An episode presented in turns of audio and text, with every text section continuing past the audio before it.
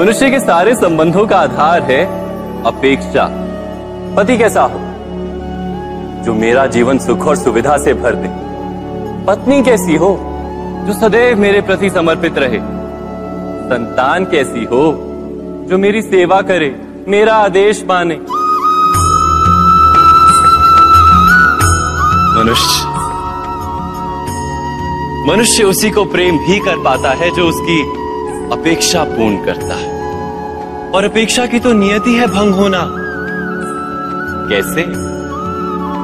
क्योंकि अपेक्षा मनुष्य के मस्तिष्क में जन्म लेती कोई अन्य व्यक्ति उसकी अपेक्षाओं के बारे में जान ही नहीं पाता। पूर्ण करने की प्रमाणिक इच्छा हो तब भी कोई मनुष्य किसी की अपेक्षाओं को पूर्ण नहीं कर पाता। और वहाँ से जन्म लेता है। संघर्ष। सारे संबंध संघर्ष में परिवर्तित हो जाते पर मनुष्य अपेक्षा को संबंध का आधार ना बनाए और स्वीकार करे केवल संबंध का आधार तो क्या ये जीवन स्वयमेव सुख और शांति से नहीं भर जाएगा? स्वयं विचार कीजिएगा।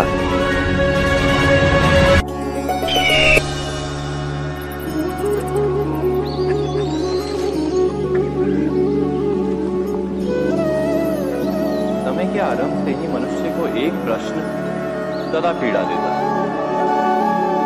कि वो अपने संबंधों में अधिकतम सुख और कम से कम दुख किस प्रकार प्राप्त कर सकता है।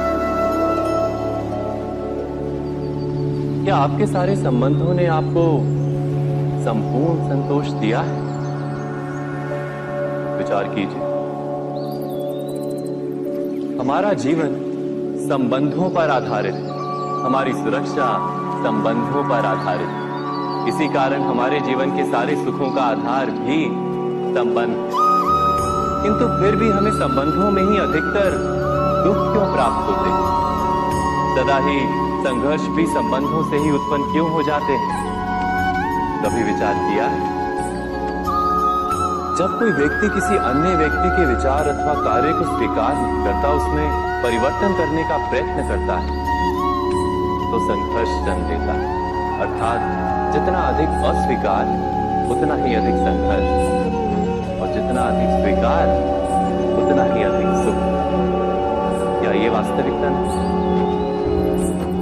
यदि मनुष्य स्वयं अपनी अपेक्षाओं पर अंकुश रखे, अपने विचारों को परखे किसी अन्य व्यक्ति में परिवर्तन करने का प्रयत्न ना कर स्वयं अपने भीतर परिवर्तन करने का प्रयास करें तो क्या संबंधों में संतोष प्राप्त करना इतना कठिन? अर्थात, क्या स्वीकार ही संबंध का वास्तविक अर्थ नहीं?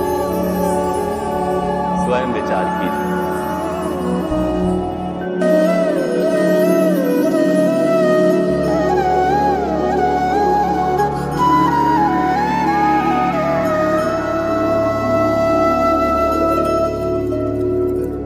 जब किसी व्यक्ति को किसी घटना में अन्याय का अनुभव होता है तो वो घटना उसके अंतर को झकझोर देती समस्त जगत उसे अपना शत्रु प्रतीत होता है।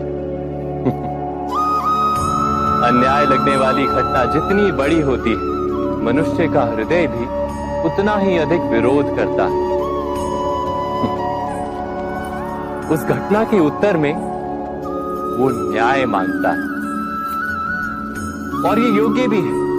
वास्तव में समाज में किसी भी प्रकार का अन्याय, व्यक्ति की आस्था और विश्वास का नाश है। किंतु ये न्याय क्या है? न्याय का अर्थ क्या है? अन्याय करने वाले को अपने कार्य पर पश्चाताप हो और अन्याय भुगतने वाले के मन में फिर से विश्वास जगे समाज के प्रति। इतना ही अर्थ है ना न्याय का? किंतु जिसके हृदय में धर्म नहीं होता, वो न्याय को छोड़कर वैर और प्रतिशोध को अपनाता है। हिंसा के बदले प्रतिहिंसा की भावना लेकर चलता है। स्वयं भोगे हुई पीड़ा से कहीं अधिक पीड़ा देने का प्रयत्न करता है। और इस मार्ग पर चलते अन्याय को भुगतने वाला स्वयं अन्याय करने लगता है। शीघ्र ही वो अपराधी बन जाता है। अर्थात न्याय और प्रतिशोध के बीच बहुत कम अंतर होता है। और इसी अंतर का नाम है धर्म क्या ये सत्य नहीं? स्वयं विचार कीजिए।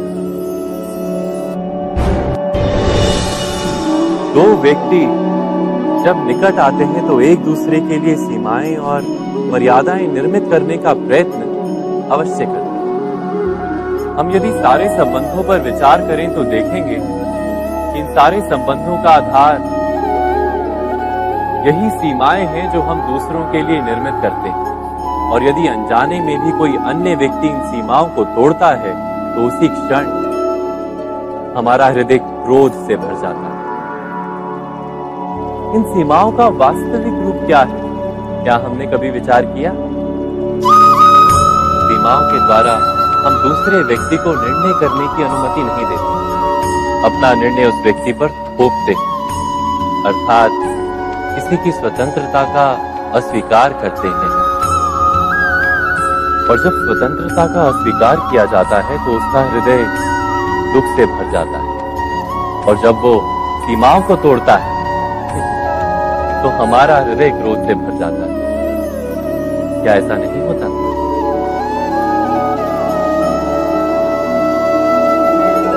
पर यदि एक दूसरे की स्वतंत्रता का सम्मान किया जाए तो किसी मर्यादाओं या सीमाओं की आवश्यकता ही नहीं होती। अर्थात, जिस प्रकार स्वीकार किसी संबंध का देह है, क्या वैसे ही स्वतंत्रता किसी संबंध की आत्मा नहीं? स्वयं विचार की।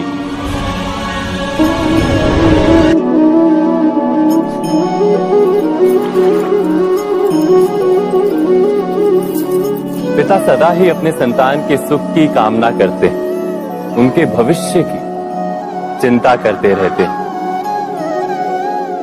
इसी कारणवश सदा ही अपने संतानों के भविष्य का मार्ग स्वयं निश्चित करने का प्रयत्न करते रहते। हैं जिस मार्ग पर पिता स्वयं चला है, जिस मार्ग के कंकर पत्थर को स्वयं देखा है, मार्ग की छाया, मार्ग की धूप को स्वयं जाना है, उसी मार्ग पर उसका पुत्र भी चले। यही इच्छा रहती है हर पिता की। निसंदेह, उत्तम भावना है ये। किंतु तीन प्रश्नों के ऊपर विचार करना हम भूल ही जाते हैं। कौन से प्रश्न? प्रथम प्रश्न, क्या समय के साथ प्रत्येक मार्ग बदल नहीं जाते? क्या समय सदा ही नई चुनौतियों को लेकर नहीं आता? तो फिर बीते हुए समय के अनुभव नई पीढ़ी को किस प्रकार लाभ दे सकते हैं? दूसरा प्रश्न, क्या प्रत्येक संतान अपने माता पिता की छवि होता है? हाँ संतानों को संस्कार तो अवश्य माता पिता देते हैं, किंतु भीतर की क्षमता भीतर की क्षमता तो ईश्वर देते हैं। तो जिस मार्ग पर पिता को सफलता मिली है, विश्वास है कि उसी मार्ग पर उसकी संतानों को भी सफलता और सुख प्राप्त होगा?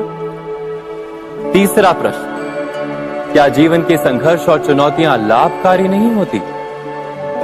क्या प्रत्येक नया प्रश्न एक नए उत्तर का द्वार नहीं खोलता? तो फिर संतानों को नए नए प्रश्नों, संघर्षों और चुनौतियों से दूर रखना।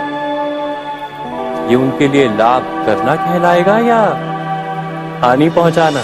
अर्थात, जिस प्रकार संतान के भविष्य का निर्माण करने के बदले उसके चरित्र का निर्माण करना श्रेष्ठ है, वैसे संतानों के जीवन का मार्ग निश्चित करने के बदले उन्हें नए संघर्षों के साथ जूझने के लिए मनोबल वह ज्ञान देना अधिक लाभदायक नहीं होगा। स्वयं विचार कीजिए। सबके जीवन में ऐसा प्रसंग अवश्य आता है कि सत्य कहने का निश्चय होता है हृदय में, किंतु मुख से सत्य निकल नहीं पाता। कोई भय मन को घेर लेता। है किसी घटना अथवा प्रसंग के बारे में बात करना, या फिर स्वयं से कोई भूल हो जाए, उसके बारे में कुछ बोलना। क्या ये सत्य है? नहीं। ये तो केवल तथ्य है। अर्थात, जैसा हुआ था, वैसा केवल बोल देना सामान्य सी बात है। किंतु कभी कभी उस तथ्य को बोलते हुए भी भय लगता है। कदाचित किसी दूसरे की भावनाओं का विचार आता है मन। दूसरे को दुख होगा, ये भय भी शब्दों को रोकता है। तो ये सत्य क्या है? क्या हमने कभी विचार किया है? जब भय रहते हुए भी कोई तथ्य बोलता है तो वो सत्य कहलाता है। वास्तव में सत्य कुछ और नहीं, केवल निर्भयता का दूसरा नाम। और निर्भय होने का कोई समय नहीं होता। क्योंकि निर्भयता आत्मा का स्वभाव है। अर्थात, क्या प्रत्येक क्षण सत्य बोलने का क्षण नहीं होता?